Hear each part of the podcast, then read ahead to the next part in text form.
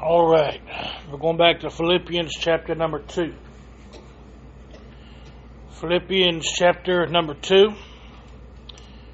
And, uh, last week we stopped down around verse number 11. And uh, tonight we'll pick up at verse number 12. We're going to try to make it through verse 18. Um, there's one thought here that uh, Paul is trying to get across to the church that I want to look at this evening.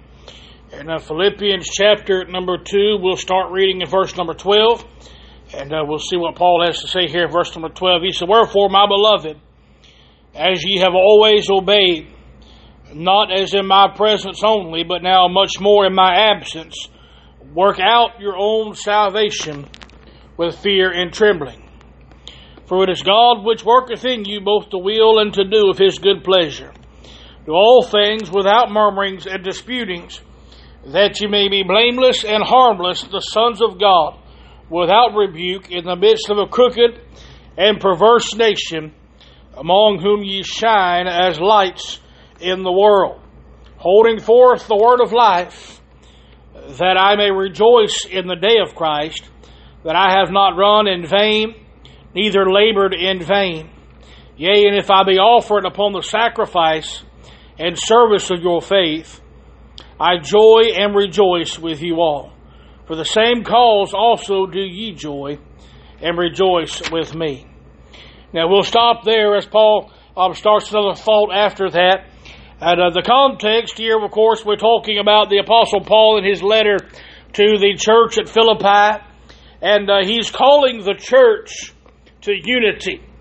And in doing so, we talked last week about the traits of Christ's life and about humbling ourselves as Christ did there on the cross. And uh, now Paul is teaching us how to work out salvation. Now I want you to notice something important. It is important that we understand this because this hinges upon the very doctrine that we preach in this church. You see, Paul said in verse number 12, at the bottom of the verse. He said to work out your own salvation with fear and trembling. So in these verses that we just read, Paul gives us six works of salvation. Now notice they are not six works for salvation. It's important we understand that because we know that according to the scriptures that we cannot lose our salvation. We know that if we are saved, we are saved for eternity. We know that Paul said that we are sealed to the day of redemption. And uh, we know that according to John 10 28, that no man can pluck us out of the Father's hand. We can go on and on and on. So it would not make sense for Paul to tell the church to work for their salvation. But what he's teaching them is to work out their salvation. I notice what he said there. He said that wherefore, my beloved, as ye have always obeyed, not as in my presence only, but now much more in my absence. Paul is not physically at this church. Paul is writing a letter to the church, trying to urge them to grow spiritually in the Lord as long as he's not around while he's not around. You see, isn't it? You, you find the same thing a lot of times with kids. With a younger with a younger crowd with the kids, you'll find that they want to act like they're they're good, like they're doing everything they're supposed to do as long as mom and daddy's around. Mom and daddy's around, they're doing everything they're supposed to do. But mom and daddy's gone, don't nothing get done that is supposed to get done. Everything is torn to pieces. Everything goes to pot. Nothing is done that is supposed to be done. We do the same thing with God. You see, Paul's saying this. He said, as long as I'm around, you're doing great. As long as I was around, you're doing well. I need you to grow spiritually even though I'm not there. And here's what he teaches them. He told them to work out your own salvation. So what does Paul mean when he says to work out? Not work for, but to work out our salvation. And this is, uh, this is important we understand this. The, the best way to explain this is to use the example of a bodybuilder. Because what a bodybuilder does is they actually take time to have regular sessions at a gym. They go to a gym and they push themselves. They lift weights, they exercise, they push their bodies to a point to where it burns the fat and it builds the muscle. Now, what they are not doing is they are not creating muscle. Understand that. You cannot get no more muscle in your body than what you've already got. But you can build the muscle that is already there. You can strengthen the muscle that is already there. That is what they are doing. Those bodybuilders are going in, they are getting rid of that which is not muscle, and they are building up that which is muscle. They're strengthening it by pushing themselves physically. The sad thing is, they do this stuff on purpose. Usually, when I do something like that, it's an accident, and I have to spend two days getting over it. Okay, but they go in there and they do this stuff on purpose. But they do this so that they can become stronger in their purpose and in their mission. And that is the best way to explain this when Paul said to work out. When they, the bodybuilders go into the gym, they're not working for their muscle, they're working out their muscle. You see, they're working out, they're building up, they're strengthening what's already there. And that's what we are to do in our spiritual lives. We are to be spiritual bodybuilders by doing regular exercises spiritually to burn off the spiritual fat that is in us.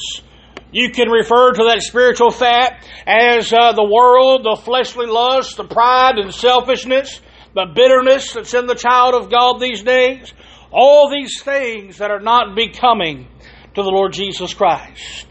All these things that hinder us from being stronger in our walk with God. And all these things that hinder us from going further with the Lord. We are to spiritually work out.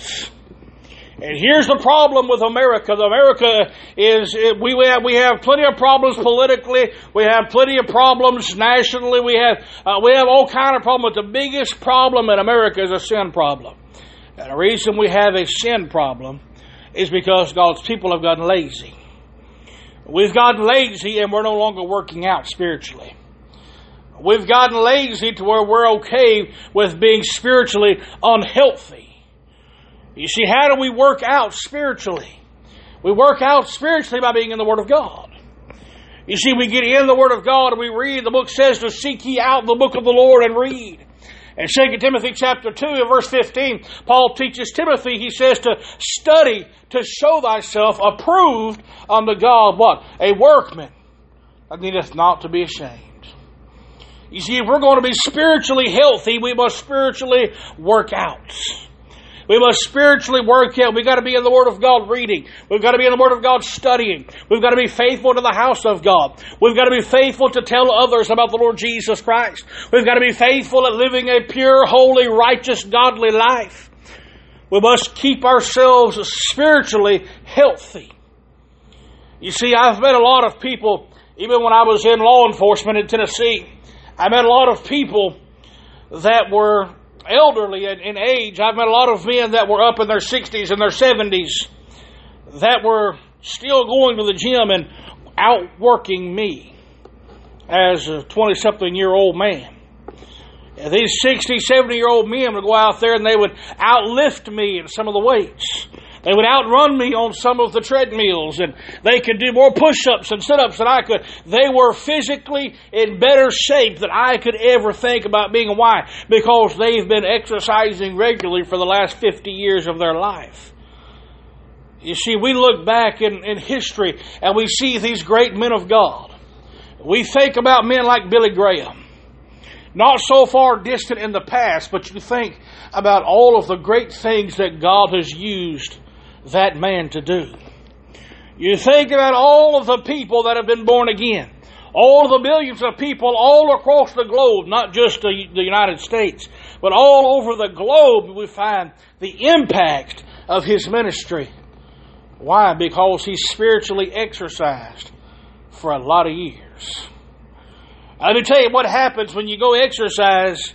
You don't go into exercise one day and come out fit the same day. That's my problem. You see, I want to be able, it, I want it to be just as easy for me to get rid of it as it was for me to get it. You see, it wasn't nothing for me to put it on. I enjoyed that. I'm good at that. This is an investment. I'm a businessman. I don't like losing my investment. You see, when we go in to the gym, it's going to take a long time to get healthy and to get fit and to get where we need to be. Why? Because it takes time to build that muscle. Sure, God can do the same thing with us that He's done with Billy Graham, with Billy Sunday, with D.L. Moody, with Charles Spurgeon, and any other of the great men of God of the past that we've known, that we've read about, that we've heard about, that preached all these great messages and held all these great crusades and all these great revivals. God can do the same thing with us here if we're willing to spiritually exercise and get spiritually fit so that He can use us. You see, there's some things that I cannot go do physically because I'm not fit. I could not go out there with the fire department right now and go out there on a call and put out a fire. I'm not fit. I'm not fit. I could not hold out to the physical activities that need to be done on those calls. I mean, physically right now, I could not go back and answer a call as a cop because I'm not physically fit the way that I should be. I cannot, there's certain actions, certain duties I cannot do because I'm not strong enough we think about these things spiritually, we want to see the church full. We want to see a revival. We've got revival coming up in November. We want to see God do great things. We want to see all these things happen, and we pray, God, fill the pews up. God, bring revival. God, teach us this. God, do this. God, move again. But we're so spiritually unhealthy and unfit, we cannot move forward because we're not spiritually strong enough to handle what God wants to do, wants to do with us we must exercise spiritually. That's what Paul is talking about when he tells the church to work out your own salvation. But notice verse 13, the second work that he's talking about. Again, not working for, but working out our salvation. Verse 13, for it is God which worketh in you both to will and to do of his good pleasure. The second work is the work of obedience. The second work of salvation is we are to work at not only being spiritually fit, but we're to work at being obedient in our walk with God. We should constantly be working at being obedient to the call, the voice, and the word of God. And you see, I say constant because there are going to be times in our daily walk, in the hustle and bustle of daily life, that we get caught up in the things of the flesh. We get caught up in the things of the world. God may be telling us to go tell somebody about the Lord. He may be telling us to do this or that or that or this, and we seem to be so busy getting caught up with the things of this life that we just tune out the voice of God many times. And what happens is we get so busy we don't have time to get in the Word of God. Again, I've said it before, if you want to hear from God, you've got to get in the Word of God. We've got to get in the Word of God. We get so busy with the daily grind of life that we don't get in the Word of God like we should anymore. Therefore, it has resulted in a disobedience that has gone rampant in the church among God's people because we no longer hear the voice of God because we're not in the Word of God. But Paul said that it is both to will and to do of His good pleasure. We look back at the chapter we dealt with last year, chapter 1 and verse 6. Paul said that he's confident that the same God that started the good work in us will perform that good work until the day of Jesus Christ. So, according to that, God is already doing a good work in us. Therefore, we should be obedient to His calling and His leading in our life. And notice Paul said that it's of His good pleasure. That means that our lives should directly reflect the will of God. We're not here to fulfill the lusts of the flesh. We're here to fulfill the will of God and the purpose of God in our life. Whatever it may be that God has you to do, understand God may not ever have you stand behind a pulpit and preach. He may never have you go out there and hold crusades. He may never have you be this great witness that sees millions of people get saved, but He could use you as a prayer warrior in the pew that causes millions of people to come to a saving knowledge of the Lord Jesus Christ. Find out what it is that God has as His purpose for you and make that your life's goal. Dive into it. Verse number 14, the third work of uh, salvation, verse number 14, to do all things without murmurings and disputings. That's a hard pill to swallow right there. Paul could not have gotten more self explanatory than that. I don't care what version of the Bible you read it in.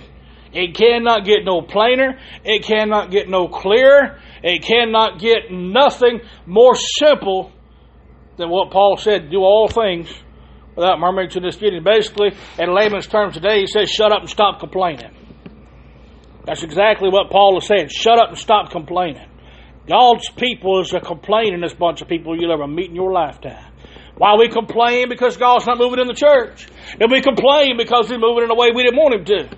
We complain because the church is not full, and then we complain because we got the wrong people in the church. We complain because the church is stuck in the old ways, but then we complain because the church is going to the new ways. We complain because the, the, the church is not growing, but then we complain the church is too big. Those people are never happy. We complain that God never works in our life anymore. We never feel the Spirit of God, but then we complain we don't have the time to get down and pray and read our Bible like we should be. We've got to stop complaining. Stop complaining. And not just spiritually, not just in the ministry, but in our daily life. We've got to understand how good God really has been to us. Just how good God has been. Sure, we may not have a luxury vehicle, we may not wear designer clothes, we may not live in a six figure home. But I got a roof over my head, and I got clothes on my back, and I got food to eat. I got shoes to wear.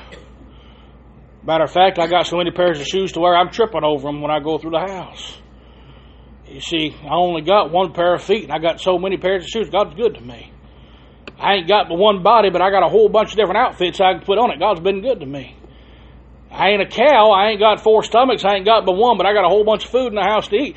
God's been good to me. We have no reason to complain. No reason to complain at all, yet we do. You can always find somebody who's got it worse than what you've got. You can always find somebody who has more to complain about than you, yet they don't complain. You see, some of the happiest people in this life will be those that have nothing but are thankful for everything.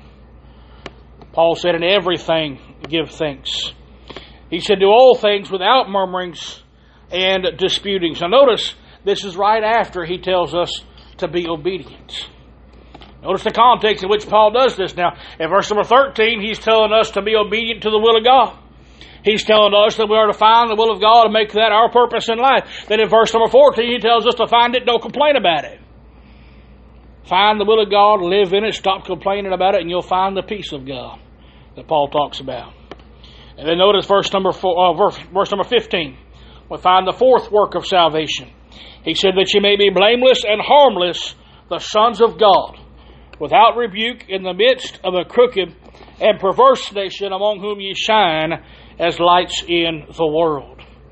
I used this verse a couple of weeks ago as an illustration in a message that I was preaching.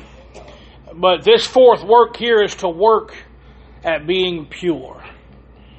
The work, fourth work of salvation is to work at being pure. First, Paul tells us we're to be blameless.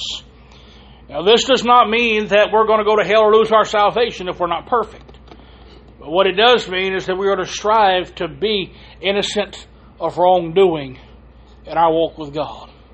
In other words, we're to have a heart to do what's right, a heart to walk with God, a heart to live for God, and a heart to be faithful for the Lord. And then he tells us to shine as lights in the world. To shine, by definition, means to reflect a higher power. To reflect a higher power. You see, we ought to reflect the Lord Jesus Christ. The world should not see Russell Osborne, Charles Whitten.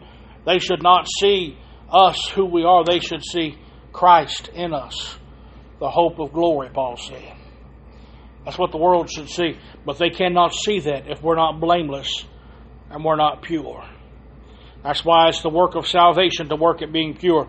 In verse number 16, we find the fifth work of salvation. Paul said, holding forth the word of life, that I may rejoice in the day of Christ, that I may not run in vain, neither labored in vain. This is the work of witnessing. The fifth work of salvation is to work at witnessing. This should be prevalent in our lives to the point of two things. Number one, that we can rejoice in the fruits of our labor, Paul said. We should be witnessing to the point that it gets around, that people know when they come around us, they're going to hear about the Lord Jesus Christ. Why, sure, we can talk about the weather and politics, and we can talk about uh, we can talk about the garden, and we can talk about everything else. But sooner or later, they're going to get around us. They're going to hear something about that Bible, something about the Word of God, something about the gospel. They're going to know about how good God's been to you that week. They're going to know something. And eventually we can rejoice in the fruit of that labor. Because at night, when they lay their head down at night, and the Lord begins to deal with them, and the Spirit of God convicts them of their sin, you know what they're going to be thinking? They're not going to be thinking about the garden. They're not going to be thinking about the weather or politics. They're going to be thinking about that passage of Scripture that was quoted to them earlier. They're going to be thinking about how good God has been to so and so, but yet I'm going through so much. I need to do something like so and so's doing. We can rejoice in the fruit of our labor. But then in the end, Paul said that we can have the testimony that we did not labor in vain. You see, how, how sad is it to think that a child of God could lay on their deathbed and think that an entire lifetime has been wasted and in vain because they never lived it for the Lord. Sadly, I've seen that way too many times in my ministry. Sadly, I have stood beside the deathbed of many a church member who said that they wished that they would have done more, they would have gave more, that they would have witnessed more. Never have I stood beside a deathbed and they say, I think I shouted too much in church. Or I think I told too many people about the Lord. I have stood beside the bedside of a few saints of God that have died knowing they did not labor in vain that they finished exactly what God had them. I'm going to tell you something. That is the peaceful death that you will ever find. The most peaceful homegoing is those who have lived their entire life for the cause of Christ. To think that we can work at witnessing to the point that when this old body gives out, that we have not labored in vain. And then lastly, in verse 17 and 18, let me give you this and we'll be done and go to the house. Paul said, Yea, and if I be offered upon the sacrifices and service of your faith, I joy and rejoice with you all. For the same cause also do you joy and rejoice with me. To sum it all up, the sixth work of salvation is the work of sacrificial labor. To labor sacrificially. Paul gave up a lot to be a servant of God, to be the preacher that he was. Paul was a very learned man. Paul was a man that was held in high esteem before he became a Christian. Paul gave up what could have been a very lucrative career in his day so that he could become a Christian.